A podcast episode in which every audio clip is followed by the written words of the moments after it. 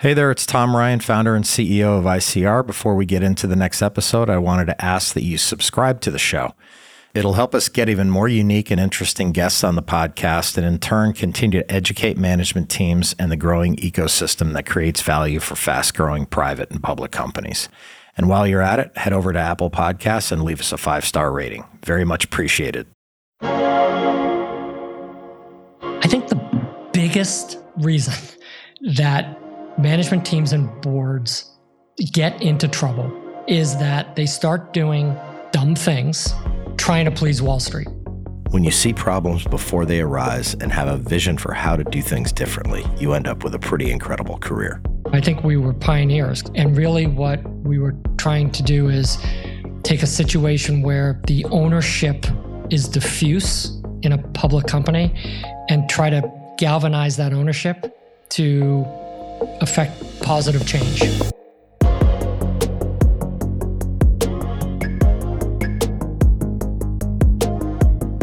Being a public company can be hard.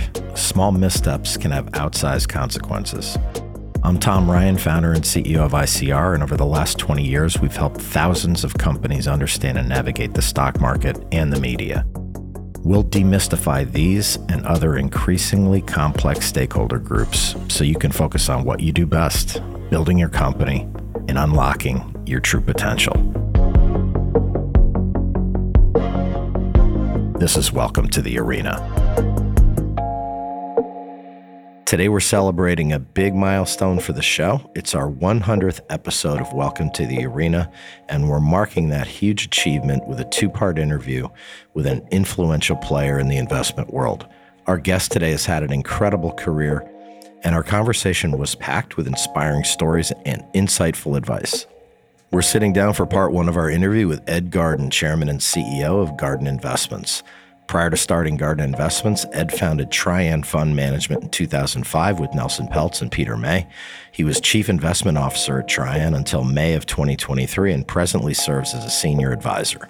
As Chief Investment Officer, Ed oversaw Trian's portfolio management, idea generation, and due diligence activities. He has extensive experience engaging with public company management teams and boards and currently serves on the board of General Electric. He previously served on boards of Bank of New York Mellon, Family Dollar Stores, Invesco, Janus Henderson Group, Pentair, the Wendy's Company, and Triarc Companies earlier in his career. Ed worked at Credit Suisse First Boston as an investment banker and BT Alex Brown, where he was co head of equity capital markets. Ed has a BA in economics from Harvard. In part one, we'll dive into how Ed broke into the investment world and hear Trian's origin story. Next week, we get deeper into some of Ed's board experiences and his new venture with Garden Investments. Let's enter the arena with Ed Garden.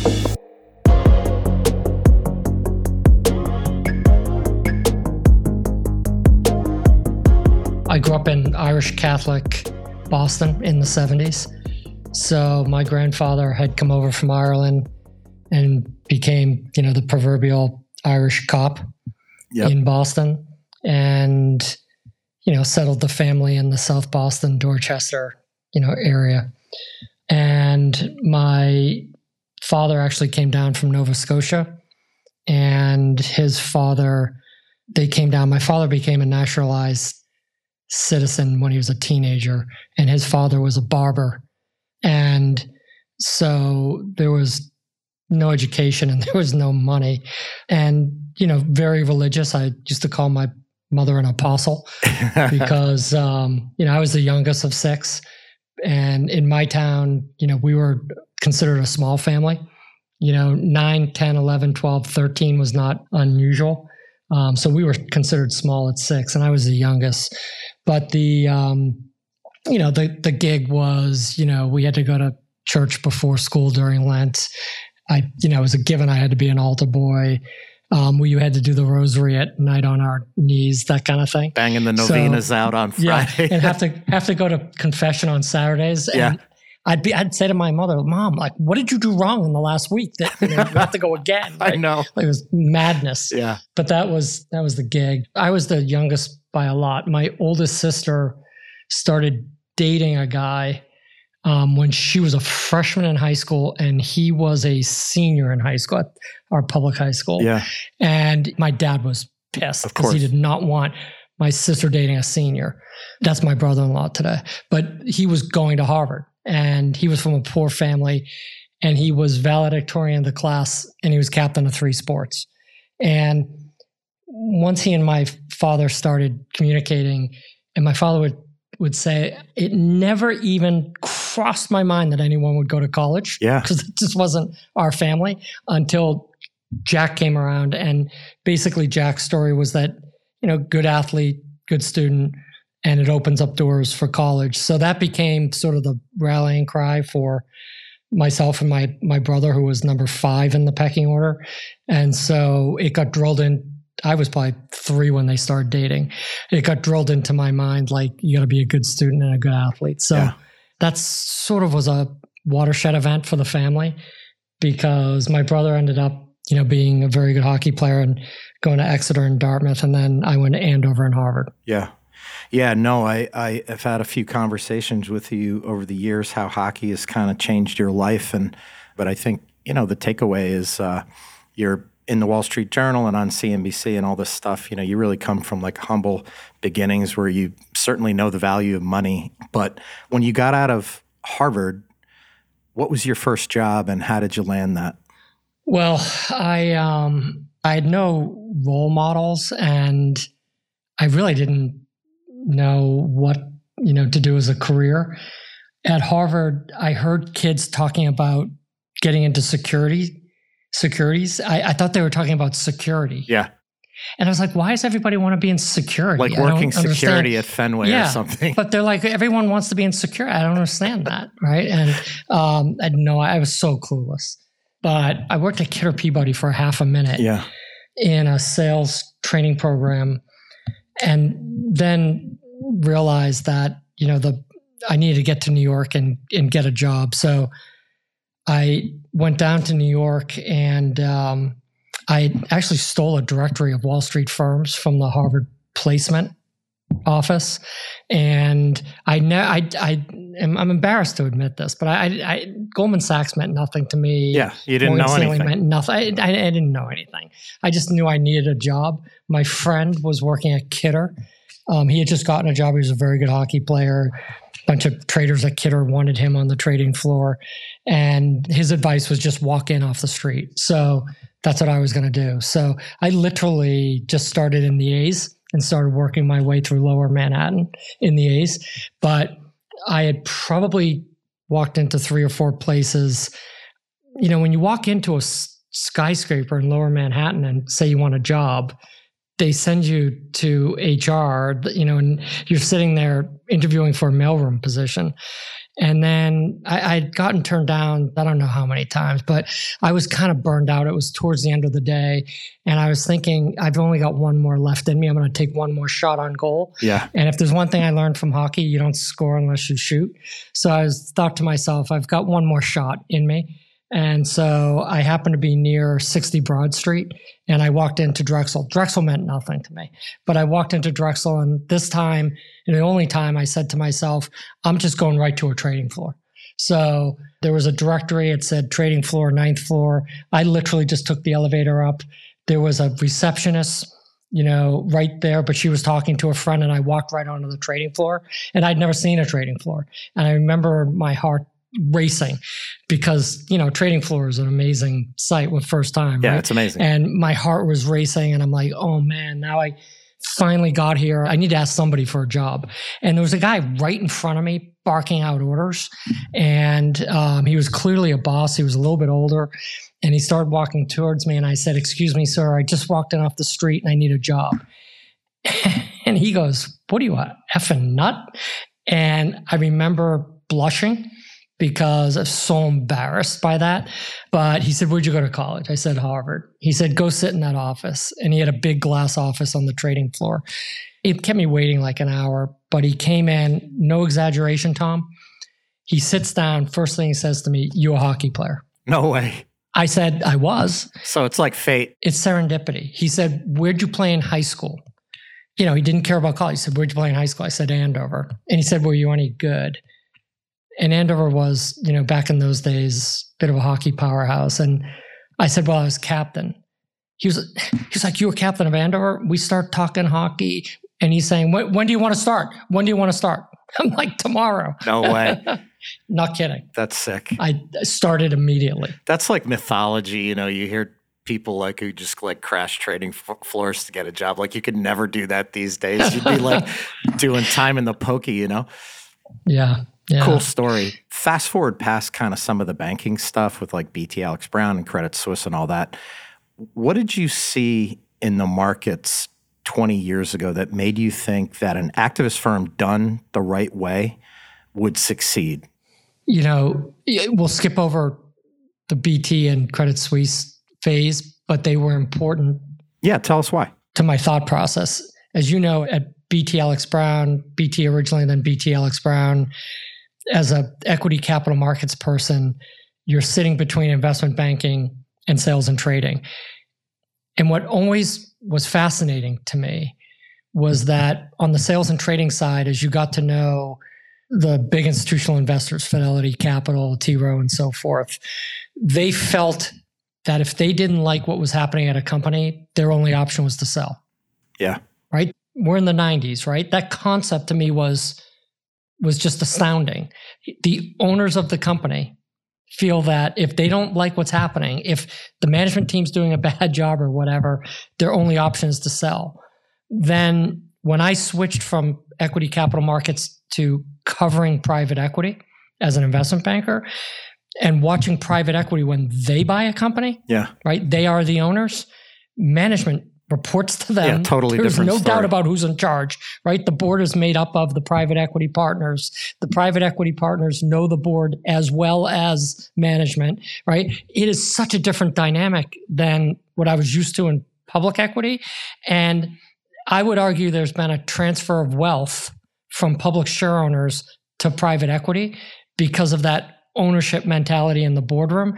So the thought process behind Trian was to bring that ownership mentality to public companies, right? To bring that yeah that private equity type mindset to public companies and to create value as a result.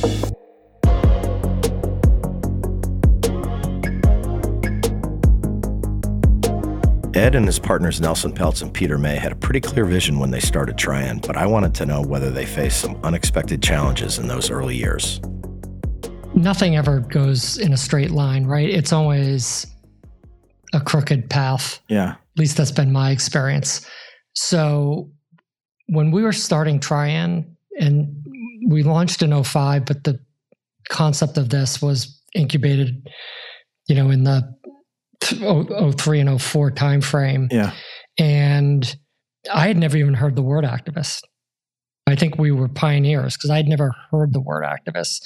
We really thought of this as hybrid private equity for the reasons I just described. Yep.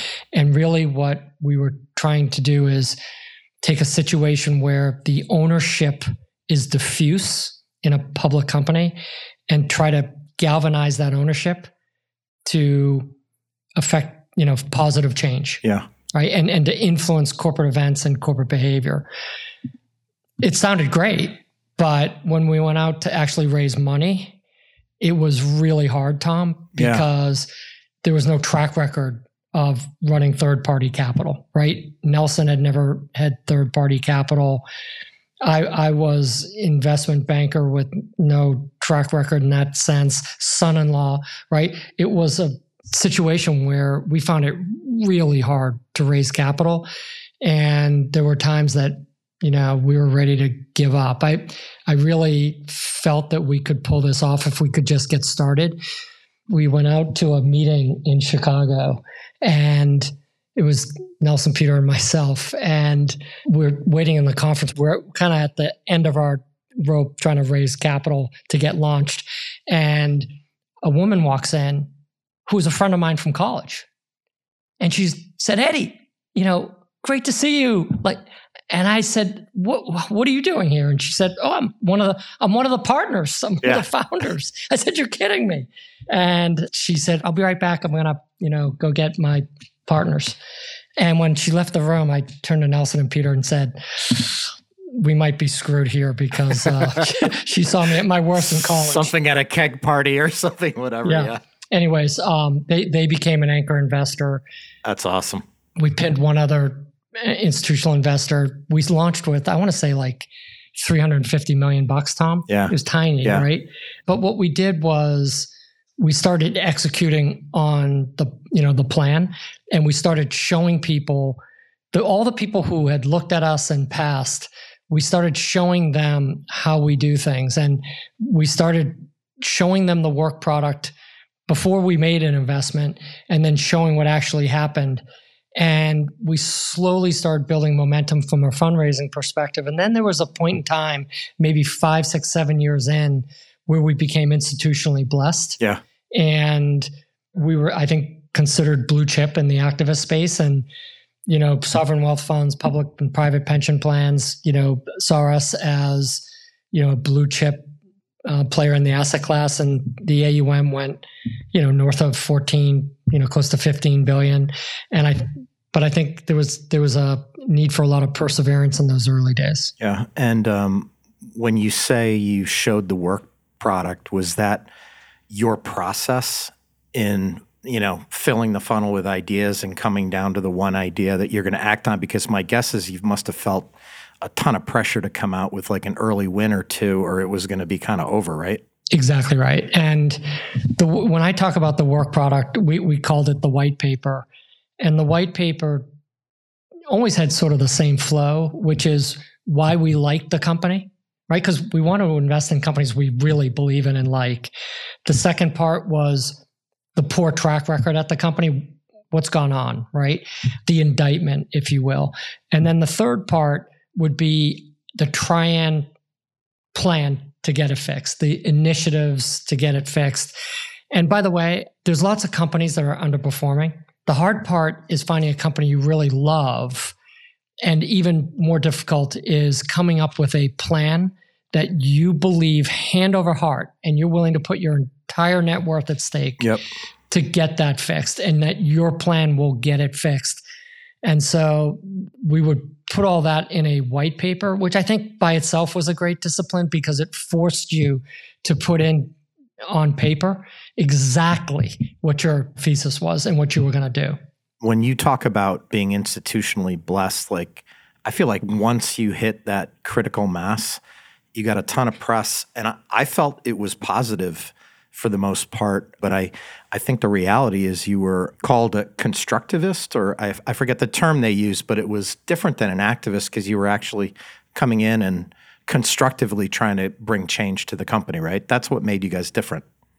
Yeah. The way I would describe it is that to me, there are sort of two types of activists. The vast majority of activists are balance sheet centric, Yeah. Right? So they're going in and they want the company broken up. They want a division sold. They want to, you know, put some leverage on and buy back debt. They want the company sold. You see that a lot recently, right? We want the company sold to private equity. That's being a balance sheet activist. To me, that's not a lot of value add number one right no, that's that's very aggressive and number two the problem with that is it only works when the capital markets are um, supportive right? I'm not sure it works. When the m&a market is shut down when rates are going up like that's not a great way to prosecute activism. Our activism was income statement centric right? It was how are we going to get sales up? How are we going to take expenses down? How are we going to come up with new products? Yep. how are we going to you know grow the e in the pe we we always felt that we couldn't control the pe but we should be able to have a lot of influence on the e Yeah. If the E grows, the PE takes care of itself, right? and it's not just cutting costs we had a very strong philosophy about what it took to grow earnings Yeah. And if you really study what we did, we basically, you know, ran the same play on almost every investment based around this operating philosophy. And we felt that complexity was the killer of margin. Yeah. Too many products. We would Pareto everything. The 80 20 rule would kind of show you where the inefficiencies are. Yeah. And one of the most stark examples is, and don't hold me to these numbers exactly, but they'll be directionally correct Yeah. we were big investors in Mondelez. We had actually been a catalyst to separate Mondelez from Kraft. Yep. And put it together with Cadbury. So it was, you know, basically Nabisco and Cadbury. And we cut something like 45,000 SKUs out of 70,000 and lost something like 1.6% of sales. Unbelievable. But if you think about that, um, every single SKU has raw materials. Yeah. It has a manufacturing process. It takes up space in a warehouse. It takes up space in an IT system. It takes up space, you know, in the Salesforce's brain. And you're not getting a whole lot for all of that work. And so that's what we would do. We'd Pareto everything and get management to attack the complexity. The second thing we would always do is make sure that the business was being run by P&L. And we tended to invest in big companies where they were multi-business. And in that case, you know, you have a holding company sitting above the business segments. And a lot of the big companies are quote unquote matrixed, which means the concept is we're going to do a bunch of stuff up above the business units and get synergies because we're doing it in one place up above. And that's the matrix. So we're going to have purchasing up above the business units. We're going to have distribution. We're going to have marketing. We're going to have sales. We're going to have r&d we're going to have name it. Yeah so it could be shared across the business units right. And and by the way it's not an idiotic thought. And i would always say to management teams it's like communism. It sounds great on paper. It just never works. And the reason is you end up with your costs that are not on anyone's p&l so a great example was Procter and Gamble. The person running the soap business, Tide, which standalone was one of the biggest consumer products companies in the world, didn't control their sales force. And so when you would ask the person running the soap business why they're not doing better, they would say because the sales force is giving away Tide in order to sell Gillette razors. Yeah, yeah. So we would basically always look to blow up the matrix and push the cost down into somebody's P&L. Nelson would always say, you can't have a P with no L attached, right? And push all the costs onto somebody's P&L because that's the only way you can hold business unit leaders accountable. And then just lastly, like focus a lot of companies, just too many businesses that are never going to move the needle, but take up time and money. And then lastly, getting compensation right so that people only get paid if they actually grow the company profitably. Yeah. Just generally, when you look at a company that you feel is mismanaged or not maximizing value for the shareholders, how often is capital allocation the issue and how often is it governance or are the two just like extricably linked? Like, what's your take on those two things? I'll tell you, um, and you've probably seen it from your seat in your career. I think the biggest reason that management teams and boards get into trouble is that they start doing dumb things, you know, a lot of times with capital. Yeah. Trying to please Wall Street. And it might be an acquisition. It might be um, spending money trying to grow. I remember uh, there was a restaurant company that we were involved with, and the CEO had opened all these stores, and he had a big equity stake. And we said, Are you getting a return on these stores? And he said, No, not great. We said, Then why are you doing it? He said, Because Wall Street wants to see growth. Yeah. It's like, it makes no sense. Ed, I got to tell you, I can't tell you how many times it's funny you bring up the restaurant business, but once you've been doing something for 20 or 30 years, you know, you meet these CEOs and the quality they need to get to that position is part sales and a lot of times you'll get someone who's kind of a pleaser. You know, they walk into Fidelity and Fidelity's like, well, you need to open 20 restaurants this year, 30 next year, 50 next year, 70. And they're kind of like, they tell the investor what they want to hear, exactly what you're saying. And by the time it all pans out, the person's like lost their job and it's a total disaster. And I think it's because most CEOs and management teams are great operators and great at building a company and doing that, they don't really get the art of the stock market and what creates or destroys value like in any given day. And it's not their fault sometimes, actually. That's what the board is for. The board should have someone who like gets that. I would always say, okay, everyone, let's take a deep breath. Okay. Yeah. And think about if we owned 100% of this company and a, all of our net worth is tied up in this company, what should we be doing? Okay. And forget quarterly numbers. Okay. I don't care about quarterly numbers. We're trying to compound over 10 years, right? We need to compound earnings over 10 years.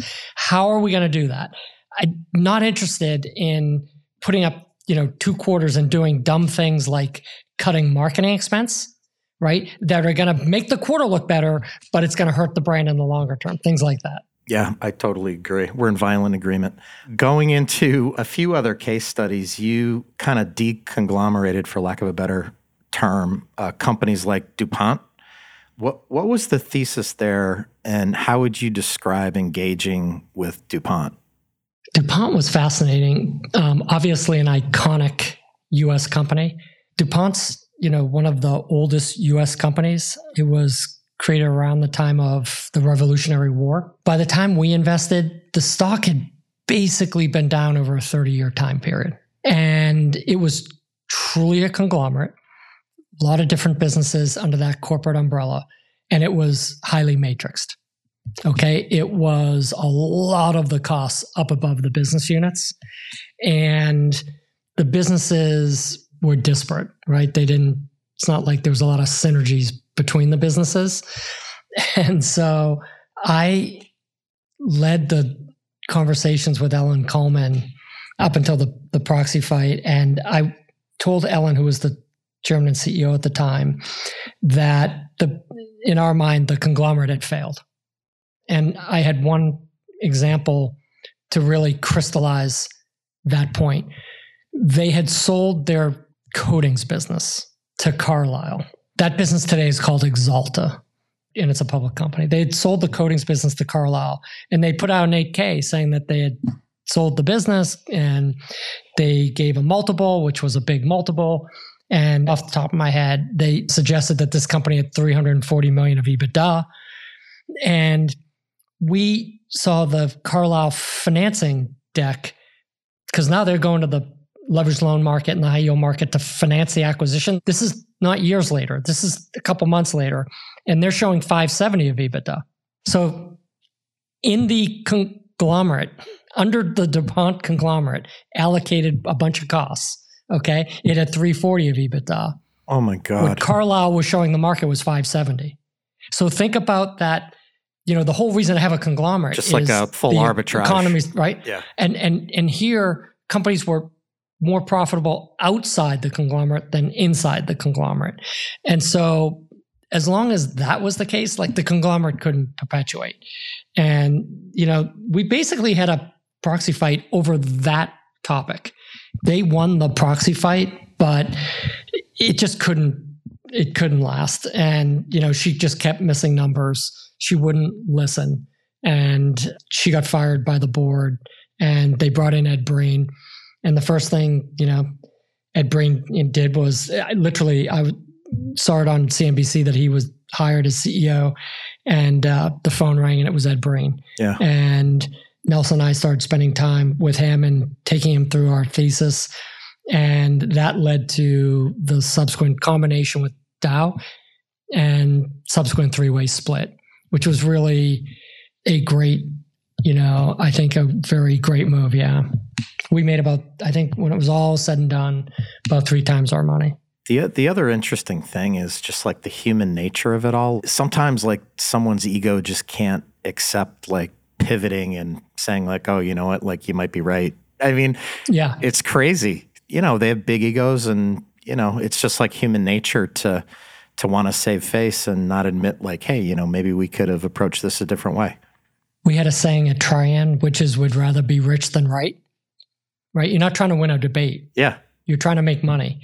And so it was important to put your ego aside and listen to the power of the argument and make a judgment based on the power of the argument, not on whether you're right or wrong. Yeah. And I think having that attitude that you'd rather be rich than right is important. And I think in the case of DuPont, there was an element of this activist investor is not going to tell me what to do. Yeah, yeah. Right. And I think she would have been CEO for a long time if she had, you know, listened to us. And sometimes it's the board, right? It's a bunch of older people who get paid a lot of money and they're just like, what does he know? The problem with public company boards, and by the way, there's lots of very good public company boards, obviously, so I'm generalizing, but when you have a bad public company board, you you tend to have people on that board who are exercising their retirement plan. Yeah, exactly. Right, where they're a retired executive, um, they don't want to work full time, but they don't want to play golf every day. Yeah. So they're going to sit on two or three boards, make you know Whatever. 250 300000 dollars per board they're going to put a you know few days in every quarter you know probably go to some cool locations if you think about that it keeps you in the game right yeah relevant it gives you psychic income because you know you're telling people at the Saturday night cocktail party that you know you're on the board of XYZ. Yep. It gives you retirement income. And when you think about that, there's absolutely zero incentive to rock the boat. So if the CEO isn't doing a great job, there's not a lot of incentive to, to fight.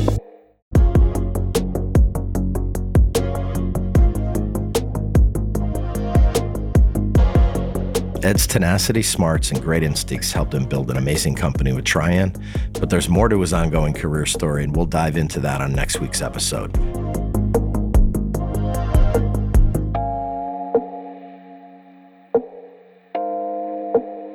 At Welcome to the Arena, we're working really hard to bring you exciting guests and great content. If you found this episode insightful, subscribe to the show on your podcast app and leave us a five star rating. The more the show grows, the more interesting voices we can have on the podcast. And in turn, that should demystify a lot of the stakeholders around public companies and soon to be public companies. Thanks for listening. I want to thank Ed Garden for joining us today to talk about his amazing career. Don't miss part two of this interview next week, where we talk to Ed about his new venture, Garden Investments. I also want to thank listeners out there who've tuned in as we've made our way to 100 episodes. It's a lot of fun talking to these incredible people, and we're grateful that you're all listening in. This is Tom Ryan. We'll see you next time back in the arena. References to specific stocks are not intended to be recommendations for specific trading behavior. Comments presented on this podcast are intended for informational and educational purposes only, and do not represent opinions or recommendations on whether to buy, sell, or hold shares of a particular stock. All investors are advised to conduct their own independent research into individual stocks before making a trading decision. In addition, investors are advised that past stock performance is no guarantee of future price performance.